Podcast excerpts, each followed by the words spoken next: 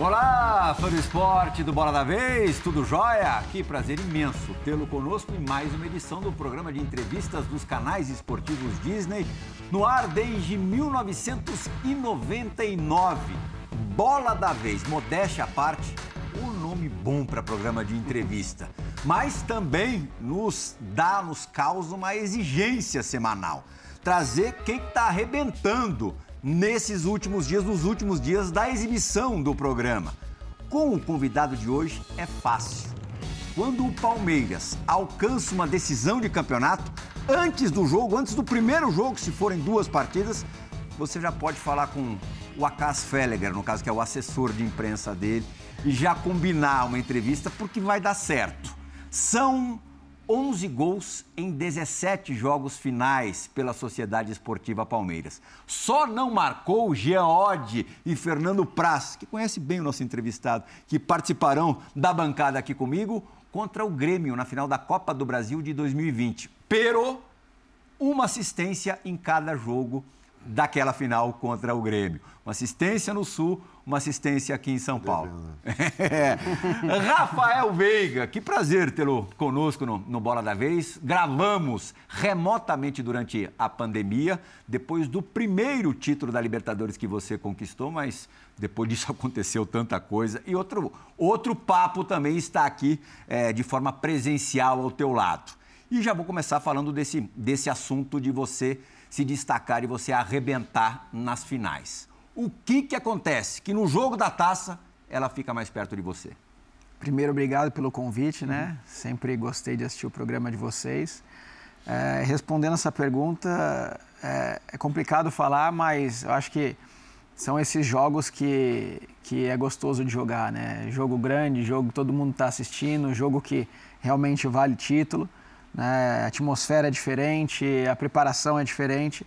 Então, é, esses jogos que eu, que eu gosto de jogar. Uhum. E Praz, algoz, especialmente hoje, do grande rival nacional do Palmeiras, nas Supercopas, dois gols em cada final. Uma campeão, uma semana atrás, para quem está vendo a primeira exibição deste Bola da Vez. E na Copa Libertadores também abriu a vitória no tricampeonato do, do Palmeiras duas edições atrás a tua pergunta para o teu super amigo Rafael Veiga, sem que você se porte como grande amigo dele, tá? É, boa noite. Estava vendo ali os pênaltis né, contra o Chelsea cruzado, contra o Atlético cruzado, que o Santos te conhece, e contra o Flamengo cruzado, né? E eu brincava com ele quando eu jogava, eu falei, Veiga, se a gente jogar contra, tiver um pênalti, não pega a bola não, cara, que o seu tu vai bater. E ele pegou contra o Ceará e bateu? Hum, cruzado. E eu fui no outro canto, cara. Por que, que eu não fui cruzado, né? Uh, Assim, falar do Veiga para mim é, é fácil, né? Peguei a, a, chegada dele, a saída, a volta, a quase saída de novo. E, assim, a minha pergunta, acho que é, é a gente estava conversando aqui no, antes do programa, né? Uhum. De parte mental, que o Abel fala muito, todos os jogadores do Palmeiras, quando a gente ouve, falam muito da parte mental. É, e a gente que está de fora fica pensando, o que é essa parte mental, né? Será que tem algum trabalho diário uh, com algum psicólogo, alguma algum exercício que o Abel faz com os caras? Ou é a conversa que o Abel tem é, para direcionar o foco? Ou é a conversa que o Abel tem para tentar fazer os caras limparem a mente e pensarem só coisas positivas? Porque quando tu vai para o jogo, tu, tu, tem, tu pode ganhar e perder. E às vezes os pensamentos ruins dominam a tua cabeça. Né? Ou então se é a própria preparação que o Abel faz no campo que traz essa confiança e essa parte mental boa. O que, que, que é essa parte mental que vocês tanto falam? Na minha opinião, um pouco de tudo. Uhum. Né? O principal é a gente entrar em campo sabendo do que tem que fazer. Né? Isso, querendo ou não, traz uma confiança, é, traz uma tranquilidade para a gente, independente do jogo. Né? Eu acho que a gente é muito bem preparado, principalmente para jogar jogos grandes, jogos assim que a parte emocional precisa bastante. Mas também tem um trabalho é, durante a semana com a Gisele, que é a nossa psicóloga, né, com o próprio Abel, o que ele fala, a comissão. Então, acho que é um pouquinho de cada coisa, né, mas, na minha opinião, o que faz a gente mais se sentir seguro para chegar num jogo grande e, e jogar bem é, é, a nossa preparação e saber o que tem que fazer, independente é, contra quem a gente joga, né, em qual fase do campeonato é. Então, a gente só repete no jogo aquilo que a gente já treinou a semana inteira para fazer. Uhum. O, Veiga, eu queria te perguntar um pouco sobre essa trajetória até que você se tornasse um dos principais jogadores do Palmeiras, porque não foi imediato, né? Você chegou ao Palmeiras é, em 2017, portanto, seis anos já. E, e, no começo você não estourou. Claro, era um jogador jovem ainda, 21 anos, mas você não estourou. E muitas vezes a gente sabe, o Pra sabe muito bem como funcionam as coisas no Palmeiras. A pressão é grande, sobretudo quando existe expectativa. É, e talvez, não sei se você concorda, mas 2020 é o ano da, da sua mudança radical. Portanto, são três anos antes de você conseguir realmente engrenar, estourar e, e virar o cara que você é hoje para o Palmeiras. Eu queria saber, primeiro, se nessa trajetória houve algum momento que você é, pensou que as coisas não fossem andar, que você pensou é, de repente em desistir? Se houve uma persistência sua e o Palmeiras de repente, né, até no momento que te empresta, já imaginava que talvez não fosse contar por, com você? Quer dizer, houve algum momento de risco dessa relação Rafael Veiga e Palmeiras se romper antes de você conseguir virar o que virou? E aí, claro, por quê? O que aconteceu que em 2020 deu essa virada? Teve sim alguns momentos. Na verdade, eu acho que um momento em especial é, de eu sair do Palmeiras, que foi, acho que em final de 2019, que eu não estava jogando tanto, o Praz estava até lá, é, não estava jogando tanto, não estava sendo muito utilizado. E, e daí eu acho que outros times começaram é, a me procurar, a procurar meu, meu empresário, até mesmo o Palmeiras, para eu sair. E por um lado meu, eu pensava, não pensava em sair, mas eu pensava na minha carreira no sentido assim, cara, o que, que é melhor para mim, mim agora? Uhum. Mas por outro lado, tinha a questão de, cara, não posso sair do Palmeiras é, deixando essa impressão, né? Sempre joguei, sempre sonhei em jogar aqui e não, não quero sair do Palmeiras desse jeito. Não tinha ganhado ainda né, nenhum campeonato, não tinha é, jogado direito, né? É, eu falei, cara, eu não, por dentro assim, eu falava, não, não posso sair assim. É, você falou de 2000. o técnico? No 19 não. 19 não. não. 19, 19 era o Filipão no Filipão. começo? É, o Filipão é humano. Ah, tá. Uhum. Tá. Teve outras coisas também. Em 2019 eu, eu, tinha um problema no pubis. Então, assim, muitas coisas aconteceram que né, eu também não consegui é, jogar. Mas falando em 2017, quando eu cheguei, eu já falei em outras entrevistas, eu não cheguei preparado para jogar no Palmeiras. Né? A minha carreira em 2016 no Curitiba aconteceu tudo muito rápido. Eu treinava separado, né? eu comecei treinando separado, não fiz pré-temporada. Daqui a pouco eu vou para o profissional lá, é, meio que eles me sobem, mas sabe quando você Forçado, sente? É, que não era um negócio né? E ali eu falei, cara, eu preciso fazer alguma coisa. Eu fico uns quatro meses, cinco meses só treinando, não, não, não jogava, não entrava. É, ali eu, eu, eu, comecei a falar, cara, será, sabe, aquela situação, será que eu vou virar uhum. de verdade e tal? E quando eu tive uma oportunidade no Curitiba, eu joguei ali acho que 16 jogos, 20 jogos, não sei, e fui vendido já para o Palmeiras. Então, quando eu cheguei ali no Palmeiras em 2017, eu tinha três meses de profissional, sendo que os meus seis meses de 2016 foram totalmente diferentes, assim, hum. treinando separado, o time treinava de manhã, eu treinava de tarde, o time treinava de tarde, eu treinava de manhã. Então eu cheguei no Palmeiras não estava preparado. Para mim era tudo muito novo. A mesma coisa para você levar uma criança lá na, na Disney, sabe? Pô, o time que eu sonhei em jogar, com os jogadores que eu acompanhava, que eu torcia, né? E me coloca lá dentro, cara, com a estrutura daquela. Então, para mim era muito, muito doido, assim. Mas, lógico que é, eu não, não tava lá também, eu sabia que eu tinha qualidade, né? Mas era muito diferente para mim. E daí eu cheguei, é, não consegui jogar muito bem. É, cara, minha questão de força, minha questão, tudo mudou muito para hoje.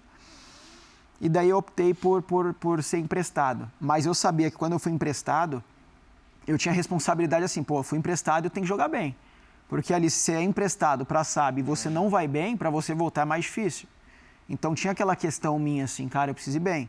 E eu consegui bem né, em 2018. Amadureci muito de 2017 para 2018, volto em 2019 muito diferente, mas ainda não era o que eu acabei me tornando em 2020 né? E o que eu batia na tecla naquela época no Palmeiras era que eu não tinha, não conseguia fazer, sei lá, cinco jogos seguidos, né? Eu jogava um, dois jogos, saía, jogava três, um de titular, dois reservas, saía. posição também, né? Tinha muita gente, então assim, e era algo que, pô, por eu querer jogar, me incomodava. Então ali, eu acho que quando é, chegou 2020, é, principalmente com a entrada do Andrei, ele me deu ali é, uma sequência, a primeira sequência acho que eu tive no Palmeiras, jogando de verdade, e aí eu consegui fazer três gols, acho, em cinco jogos. O Abel chegou ali, me manteve no time e daí é, as coisas aconteceram. Aí o resto é história, uma história maravilhosa que te faz hoje estar na seleção é, de melhores de todos os tempos do Palmeiras, de muito torcedor, muitos torcedores mesmo. Não só a galera mais jovem, até a galera da velha guarda, a turma do, do amendoim mais, mais fervorosa.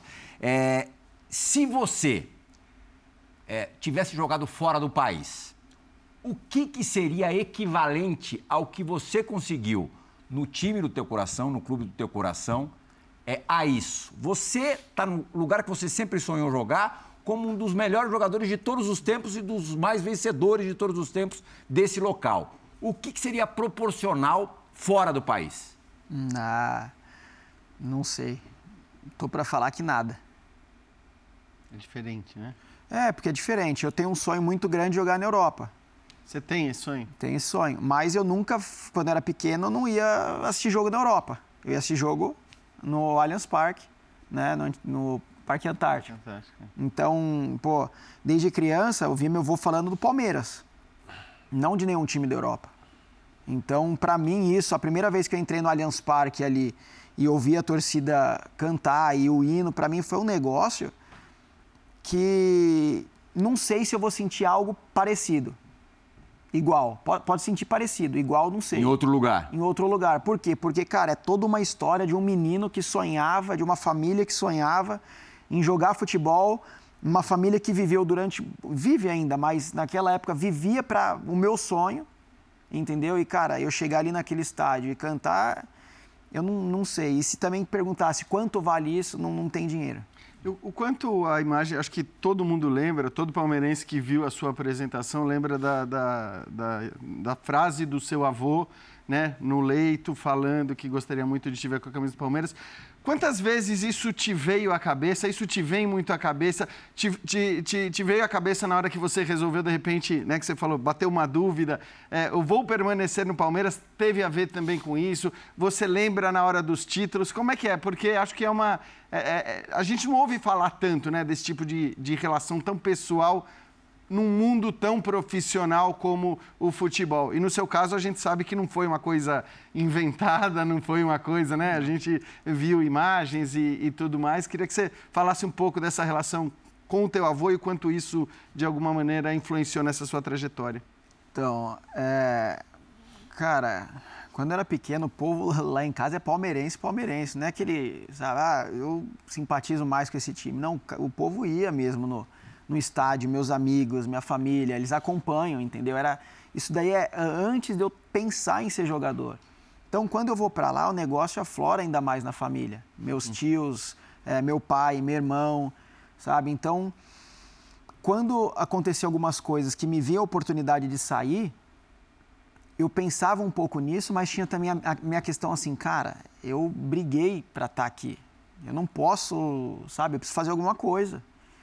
E, e daí você vai para casa, e se eu fizer isso? E, e se na hora do jogo eu tentar fazer? Sabe? Você tenta criar um monte de coisa. Mas a questão do meu voo especificamente, é... eu lembrei muito forte na primeira Libertadores. Ali, muito forte. Tanto que vocês procurarem aí, tem um vídeo meu é, que eu vou pro gol ali, tá todo mundo comemorando e, cara, eu tô chorando compulsivamente. Porque é um negócio muito grande, cara. Quantos jogadores é, disputam ou disputaram Libertadores e não ganharam Libertadores, uhum. sabe? E entre o Palmeiras ganhar a de 99 até a ganhar de 2020, cara, muito tempo. E era esse tempo que eu vivia esse sonho de um dia virar jogador. Uhum. E se lá atrás, eu com 5, 6 anos de idade, falasse assim para mim, pô, você vai ser o próximo a ganhar Libertadores, eu não sei se acreditaria. Entendeu? Então, acho que em todas, todos os títulos eu lembro. Todos é, dessa questão do que eu vivo, sabe? Às vezes eu tô chegando no clube assim, eu falo, cara, como é que pode, né? Tipo assim, eu aqui agora, sabe, me, me tornei é, tudo isso. E você continua time. com a mesma fome? Muita, muita. Muita porque, é, cara, é, é, tipo assim, eu tô jogando o time que eu torcia, velho. Ganhar é viciante? É. E assim, o Plihal, essas, essas que o Veiga, vamos dizer, se traz para a terra, né? Quando está chegando no CT, olha, pô, como é que eu cheguei aqui? Isso é, é, fundamental, porque assim, a gente entra numa rotina tão maluca do, do, do futebol, de jogo, quarto domingo, quarto domingo, tu entra num piloto automático e daqui a pouco tu jogar no Palmeiras, tu fazer gol em Libertadores, tu ser campeão, fica tudo normal. Sim, você não, não é, E não é normal. E não é normal. Para é. tu conseguir isso, não pode ser uma pessoa normal. E aí, às vezes, o, nisso que o jogador se perde. Né? Então, mas como que... Você, acho que você também pode falar, né, Praz? Mas assim... E para manter essa fome, porque quando o Playhall pergunta, você mantém a fome, você fala muito, e a gente vê que é verdade.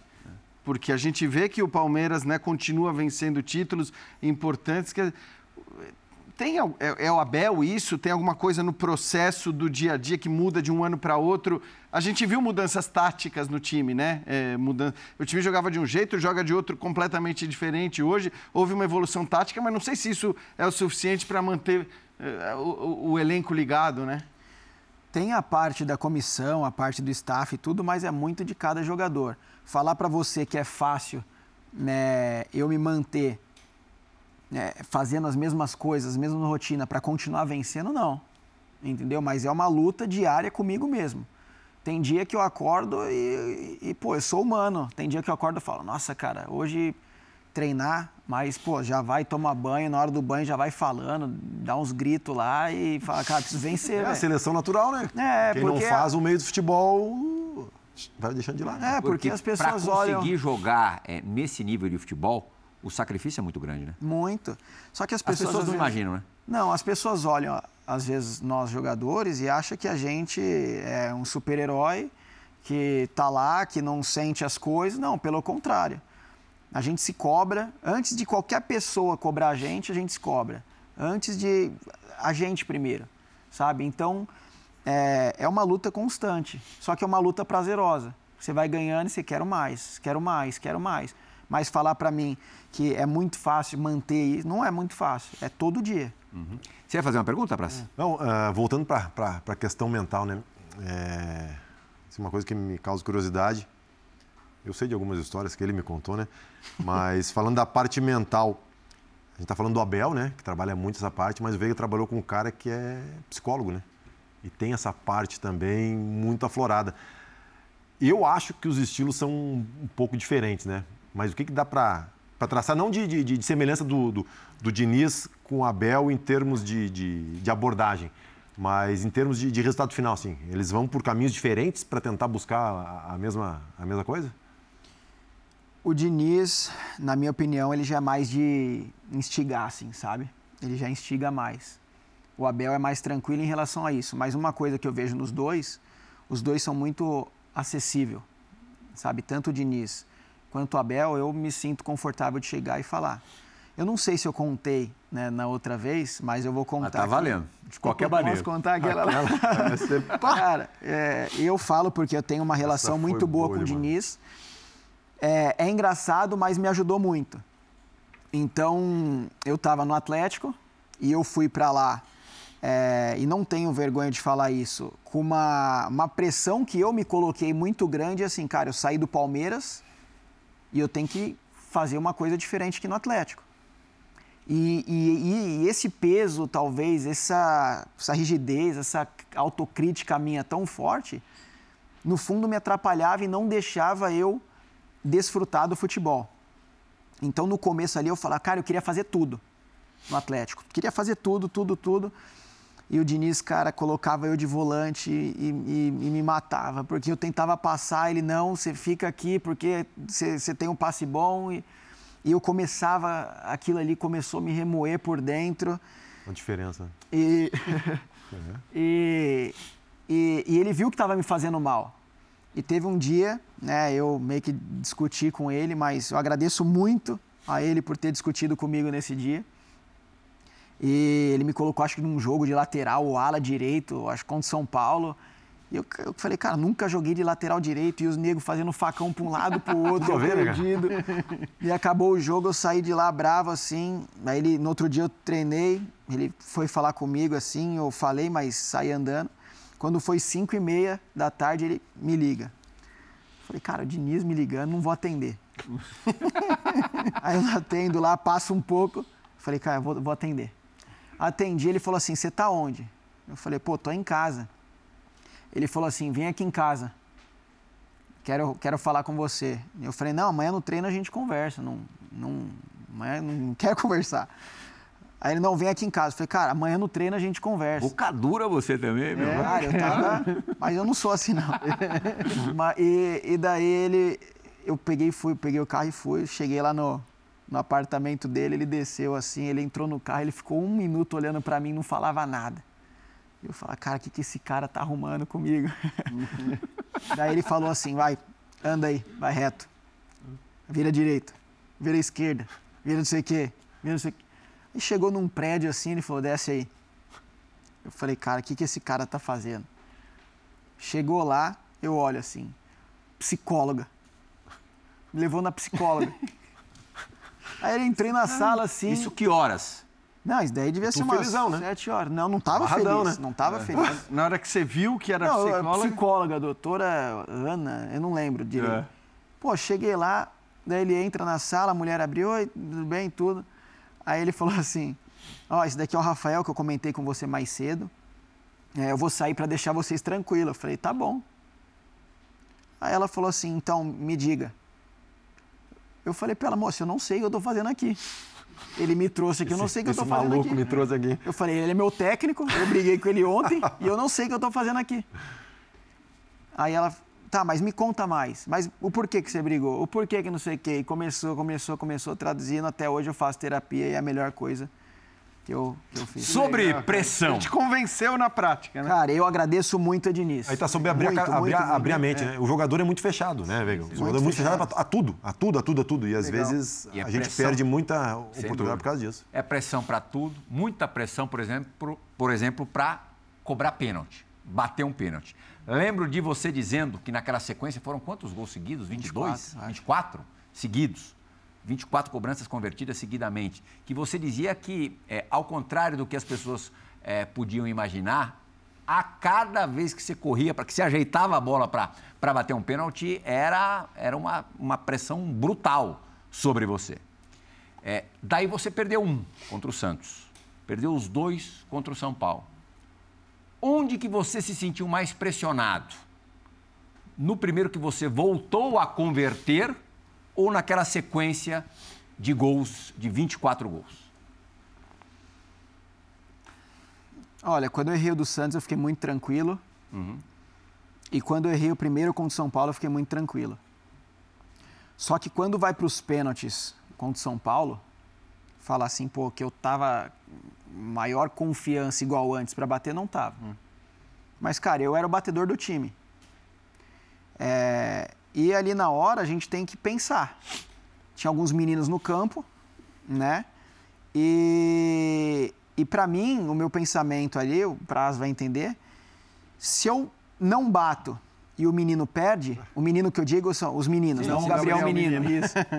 E os meninos perdem, ele ia falar, pô, mas por que que não bateu? Igualzinho a minha situação. Por que que não bateu? A tua situação na Copa do Brasil de 15. Igualzinho. Só porque errou um pênalti? E daí eu bati e errei. Só que na hora ali, pra mim, eu falei, cara, se, se, se for pra alguém errar, eu erro, não tem fui eu. problema. Eu, eu erro. Porque o Diniz também me ensinou uma coisa: a gente quer ser só protagonista do acerto na vida. Só que para jogar futebol, a gente precisa assumir risco. E bater um pênalti é assumir um risco. Você pode acertar, mas pode errar. Aí a pessoa fala, tem pessoas que falam assim, pô, mas se eu vou bater, eu vou errar. Eu penso, e se eu acertar? O que, que pode acontecer comigo? Veiga, tem jogador. minha vida pode tem melhorar? jogador que já falou pra mim assim: eu vou bater pênalti por quê? Eu não tenho nada a ganhar, só perder. É questão de, de enfrentar as coisas, né? Cada um Como enfrenta. como cada um- enxergar as coisas. É, cada um enfrenta de uma maneira. De olhar para o grupo também, né? Ainda nesse sentido, mesmo é, com essa positividade toda, qual foi o pênalti mais difícil que você cobrou na vida? Do Praça. Tá bom? Não. Teve dois pênaltis. É, O do, do Mundial que ali foi o nível máximo de pressão para mim.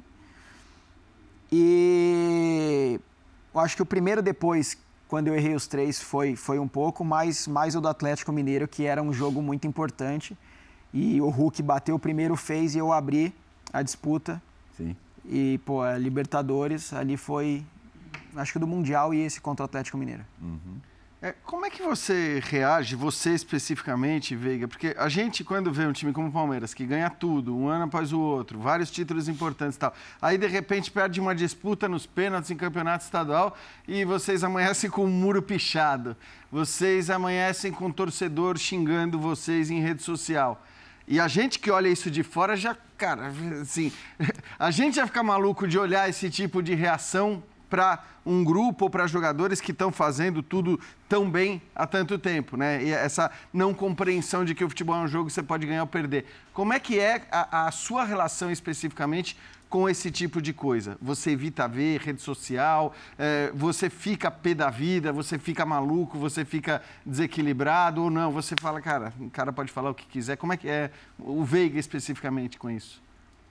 É, isso é uma coisa que o Abel fala muito, que a gente tem que andar no equilíbrio, né? Nem ir lá para a lua quando ganha, achar que é o melhor, e também nem colocar a cara no chão quando perde, né? Eu, particularmente, eu tenho uma identidade e eu sei quem eu sou, independente se eu faço 35 gols ou se eu perco 35 gols. O futebol é uma parte da minha vida, não é a minha vida inteira. Por mais que eu vou fazer de tudo para sempre tá bem. Só que, pô, se eu se as minhas emoções forem controladas pelo futebol, eu vou viver numa gangorra e quem estiver perto de mim não vai me suportar. Minha família, meus amigos. Então, assim, tudo que eu posso fazer, eu faço durante o meu treino e durante o meu jogo. Eu saio de lá, eu saio com a consciência tranquila, cara, eu fiz meu melhor. Nem sempre o melhor vai ser bom. Nem sempre o melhor vai ser suficiente. Aí você fala, ah, mas você não se importa quando o povo te xinga?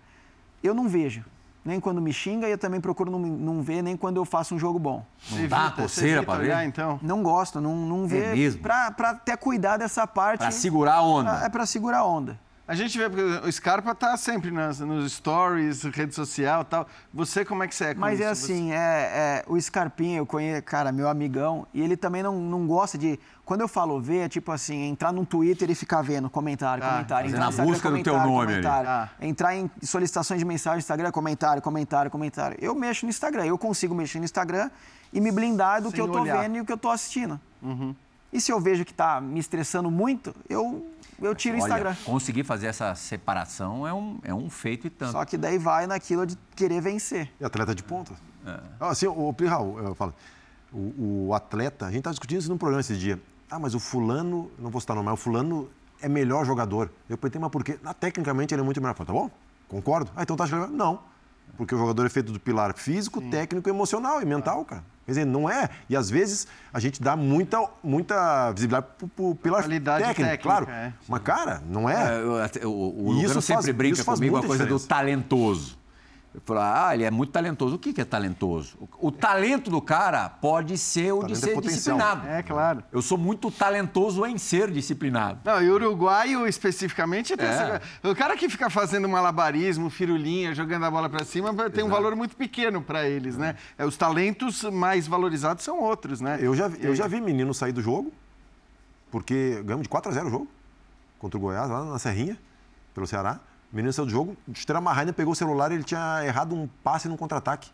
É. Os caras descascando ele na internet, ele chorando, cara, chorando. Apagou as redes sociais, sei o que, sei o que. Nesse, nesse é ponto. O cara faz isso no intervalo, né? Um jogador profissional. Não, mas hoje, hoje eu sou assim, mas nem sempre eu fui assim. É. Eu já tive momentos que, pô, jogava bem, vou lá ver. jogava mal, vou lá ver.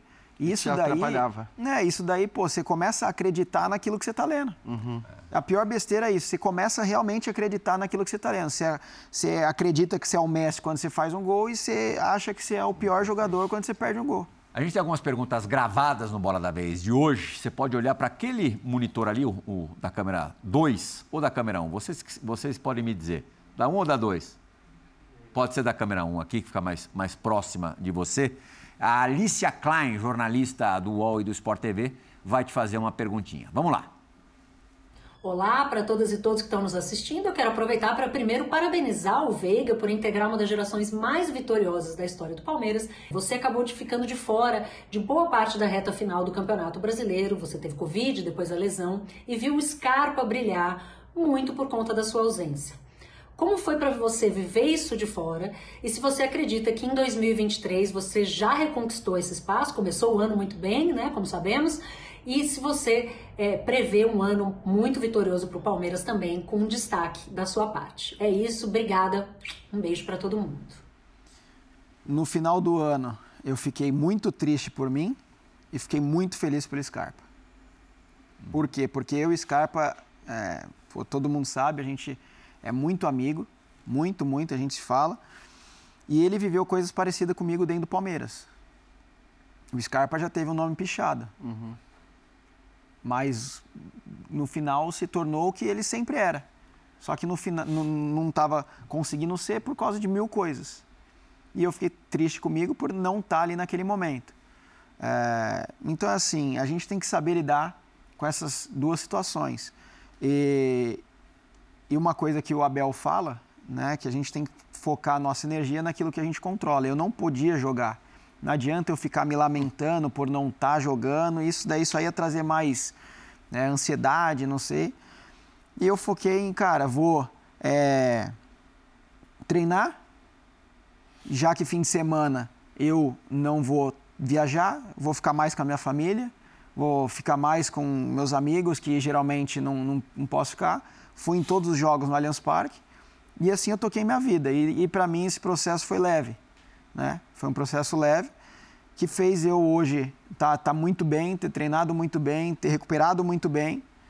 É, então é isso. Eu acho que só não voltei antes por conta das férias, senão... Bom, a segunda parte da pergunta, a, a prévia da Supercopa, a temporada de, de 23, individualmente falando e coletivamente falando, promete de novo, né?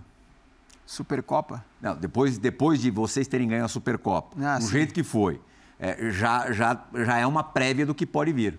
Sim, é, o, o, nosso time é muito forte. E, e, e, se eu falar que ganhar do Flamengo no começo do ano, para a gente não dar uma confiança ainda maior, estaria mentindo. É. Você é. concorda com a avaliação de que o elenco do Palmeiras, claro que é forte, o time é muito forte, o grupo é muito forte, mas de que o elenco do, do Palmeiras ele é inferior tecnicamente ao elenco do Flamengo? Aí entra no que o Prazo falou, uhum. né? o que, que é, é inferior tecnicamente. Porque, na verdade, eu tenho para mim que o cara mais forte não é o cara que é mais forte, mas é o cara que consegue colocar mais força. Uhum. Né? Então, assim, se o nosso time, para muitos, tecnicamente é pior, beleza, mas dentro de campo, a gente deu resultado que a gente joga de igual para igual tecnicamente com eles. Né? Então, essa questão é mais deles. Eles podem ter mais jogador, mais. Podem, mas é, são 11 que joga e 5 que entra. É, é, ainda sobre o Scarpinha, e dentro do que você disse no começo do programa, que, que tem o sonho também de jogar no futebol europeu, como ele está é, começando a realizar agora, você tem acompanhado os jogos do Nottingham Forest, tem acompanhado o desempenho do, do Scarpinha. E outra coisa, você desconfia que se daria bem é, no nível alto do futebol europeu hoje? Eu não acompanho todos os jogos do Scarpa. Uhum mas eu acompanho, né? Converso com ele, pergunto para ele, ele me liga, fala, cara, você veio isso e tal. E hoje eu acho que eu me daria bem na Europa. Uhum. Eu acho porque para mim eu estou no meu melhor momento e não falo tecnicamente só, falo fisicamente, falo é, mentalmente, é, taticamente. Então eu acho que, lógico, é, é muito fácil falar daqui sem estar lá, mas por aquilo Mas que eu... você é um cara que tem, tem conhecimento do futebol europeu, né? É, Para quem por acaso não sabe, eu acho que a gente contou isso na, na outra é, participação do, do Veiga no, no Bola da Vez, remoto. É, acontece do, do Veiga nas férias ir para a Europa para ver futebol europeu, né? Em 2021, não sei. Quer dizer, é muito interesse mesmo no teu ofício. Junta uma coisa na outra, né? Mas... 17 para 18, né, eu acho. Hum. É, lá. É, a gente foi 17 para 18. do jogo. A gente foi em, no, Era no Camp Nou, Barça né? e La Coruña. É. Aí esse, esse ano eu fui assistir jogo do Barcelona, do Real Madrid. E desse último agora eu fui do PSG. Não lembro se eu fui de mais algum. Mas Ô, desses três, certeza. Ô, Plihal, e, e aproveitando esse assunto, a gente falou da parte mental, né? Ah, Da parte técnica, não precisa falar, porque o Veiga, uma das, das virtudes dele é a parte técnica. Ah, mas fisicamente, assim, o que que tu, que que tu notou que, que te fez chegar ao nível que chegou, né? Porque com certeza tu, tu falou que evoluiu muito dentro do, dentro do desse que chegou no Palmeiras, não estava pronto e passa pela parte física também, porque assim, é, às vezes eu noto que alguns jogadores que chegam de um de um nível competitivo inferior, né? Quando eles chegam ali, eles tomam um susto e eles mudam o comportamento, né? Mudam o comportamento. Porque eles veem que ali, se, se não entrar no nível ah, top mental, técnico e físico, não consegue jogar, né? E eu, quando fui para o Ceará, eu notei isso também. Eu notei essa, essa, essa diferença, né? E, e tu acha que também que fisicamente tu evoluiu muito? Eu sempre fui um cara que, que gostei de treinar assim. Né? O, o Praz sabe que eu não estou mentindo, mas tinha um processo no meu corpo. Eu, quando eu cheguei, cara, eu era um menino, eu era muito fraco. Até no Atlético Paranaense, quando mostrou as, a gente as viu a imagens imagem, dele é. ali. Muito era, diferente, Eu né? era muito fraco fisicamente, é, questão de potência, velocidade, tudo isso mudou. E eu acho que isso faz diferença. É, hoje, poxa, primeiro, para você jogar, sei lá quantos jogos na temporada, você precisa ter uma base ali, né? E, e hoje eu tenho essa base, antes eu não tinha. Para você aguentar jogar os jogos na intensidade que a gente joga hoje, você precisa ter uma base.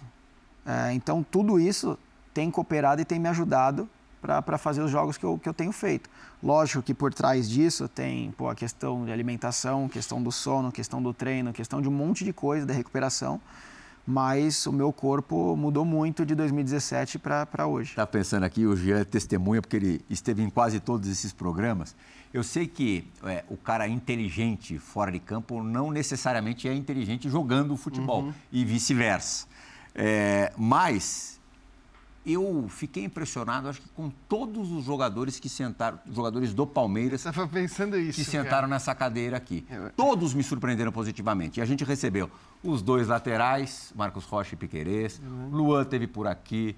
é, o Scarpa teve por aqui. O Dudu mais atrás teve por aqui. E todos, e você está dando uma entrevistaça. É.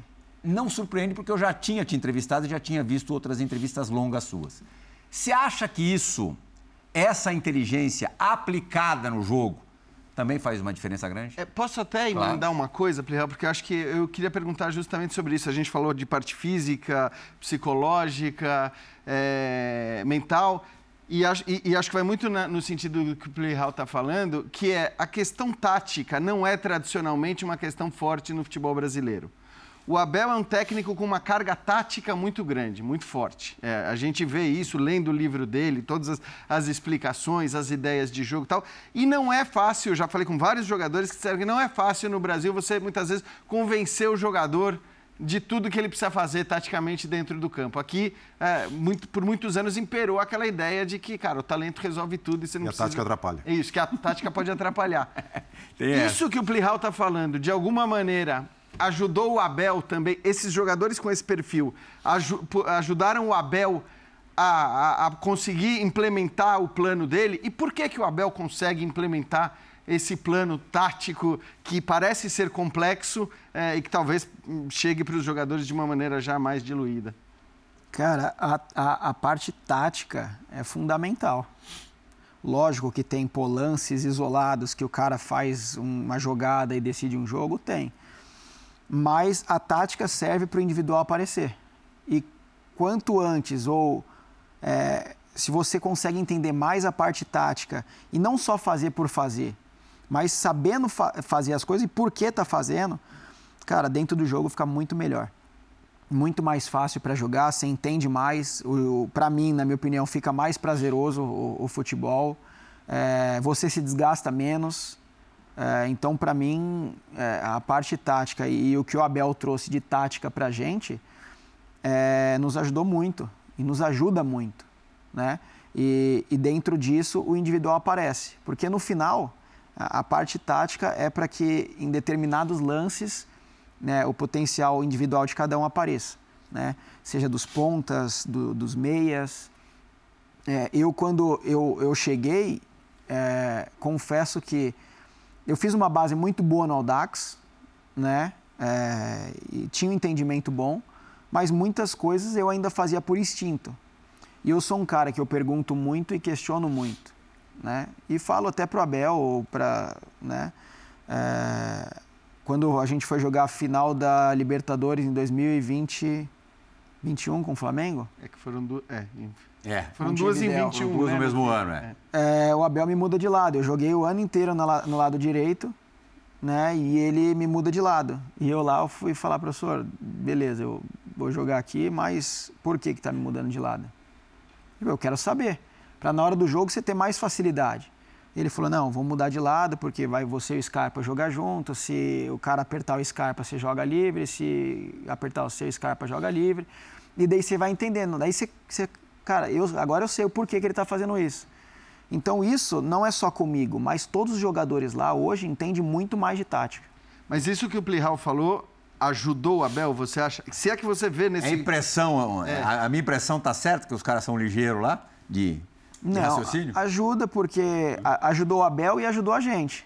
Né? Ajudou o Abel porque a gente realmente comprou a ideia, mas a gente só comprou a ideia porque o Abel conseguiu passar de um jeito pra gente que a gente falar, pô, faz E sentido. vocês viram acontecendo, talvez a maior prova disso seja o teu gol contra, contra o Flamengo. A gente já ouviu várias discussões, assim, relatos a respeito dos treinamentos, de mais de um mês treinando aquela jogada tal. O Luan falando. o Gustavo o Luan falou, cara, aconteceu exatamente o que o Abel a falou. briga do Abel para que você estivesse ali na marca do pênalti. Ah, e, no, e no, no treino não tava. É. No treino demorei dois, três segundos, daí chegou não sei quem tirou a bola.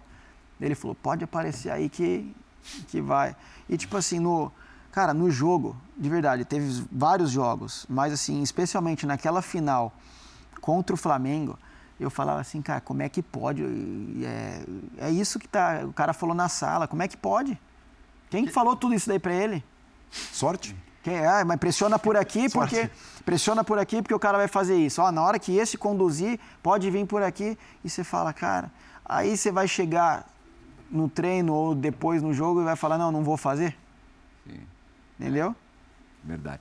Bom, chegou a hora da torcida que canta e vibra participar do Bola da Vez, é, representada é, por um condutor de talvez o podcast de palmeirenses mais Ah. falado do, do momento, o Pode Porco, o Gabriel Amorim, gravou uma pergunta para você. Ficou feliz da vida de ter essa chance de, de mandar uma pergunta para penteado? você. Relacion... Mais ou menos. Mais ou menos? É, isso tá querendo Pergunta milagre, né? Relacionada à rela- à sua relação com o torcedor palmeirense. Você que é palmeirense. Vamos ver. Salve, salve, Veiga Gabriel do Pó de Porco. Eu queria que você falasse um pouco da sinergia entre time e torcida, né? Algo que cresceu bastante desde que o Abel Ferreira chegou ao comando do Palmeiras. É, e também que você falasse o quanto a, a torcida é importante nesses momentos decisivos, né? Nesses jogos grandes em que o Palmeiras costuma crescer bastante. Queria que você falasse o quanto a torcida também é importante para a parte mental de vocês, da preparação, enfim. E o quanto que a torcida foi importante na Supercopa, fazendo uma comparação com a Supercopa de 2021, né, onde tínhamos pouquíssimos palmeirenses em Brasília, para essa de agora, com mais de 20 mil palmeirenses, o quanto a torcida do Palmeiras fez a diferença para vocês ali em campo para bater o Flamengo. Valeu, tamo junto. Cara, é fundamental. Né? Hoje, a atmosfera que é criada, principalmente no Allianz Parque, é algo absurdo. É algo absurdo. É... Para mim também, né, com essa evolução nossa, lógico que a torcida acaba também acolhendo mais e, e vai mais. E teve jogos assim pontuais que todos os jogos eles cantam, mas sabe quando tem jogos que fica marcado? Qual foi a melhor atuação da torcida do Palmeiras que você se lembra? Olha, primeiro Mundial, cara, tinha muita gente lá.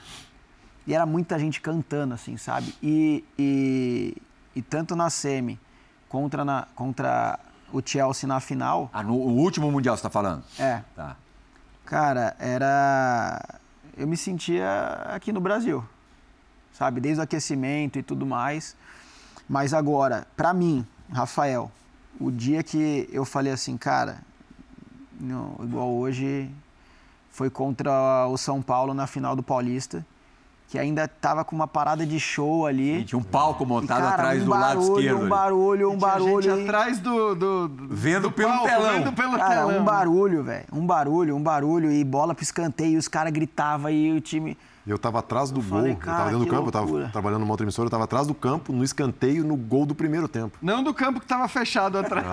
Cara, mas tipo assim, mas um barulho.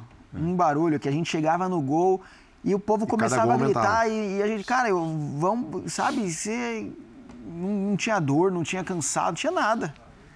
E a gente precisando fazer três gols.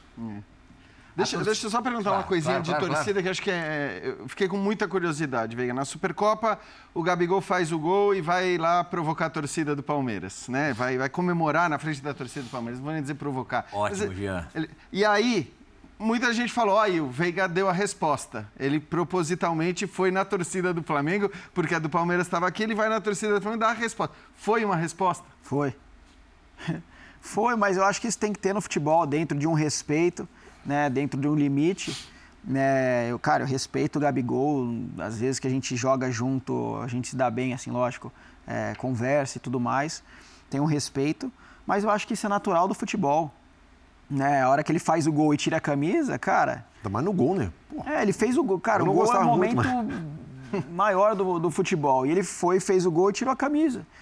E por dentro, assim, você fala, caraca, velho. É, mas, cara, ele fez o gol, vai falar o quê? Né? Tanto que eu ali, você vê, eu não vou tirar satisfação com ele. Só que assim, também na hora que eu fizer isso, eu não. Não, não, não vem tirar satisfação É, comigo. não é nenhuma foto, eu vi um frame, é, congelaram um, um frame da, da transmissão do jogo, que é o ângulo, a perspectiva, a sua perspectiva em relação ao torcedor do Flamengo.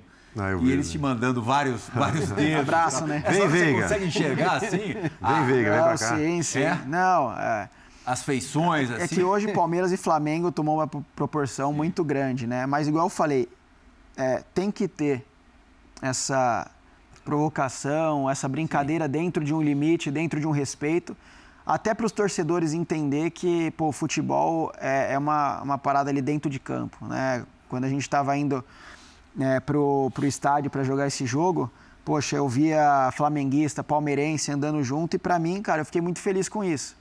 Entendeu? Porque, cara, é um jogo de futebol, não tem que ter briga, não tem que ter morte, não tem que ter essas coisas. Mas a provocação faz parte para deixar o espetáculo ainda mais legal. Eu acho que foi assim um, um componente e... tanto a mais nessa final foi como os jogadores ali se relacionaram ali é, sem um passar é, do, do limite do outro. Que foi muito legal. Bom, a torcida canta e o Rafael Veiga também canta. A gente vai abrir o próximo bloco ouvindo os dotes artísticos, vendo e ouvindo os dotes artísticos do sertanejo Essa é- Rafael Veiga. essa é no- essa é postagens nova, dele mesmo. Ah, esse é tudo dele. Ai, meu Deus. E a última pergunta será de um cantor de clássicos aí da música internacional, palmeirense fanático. A gente volta já, gente.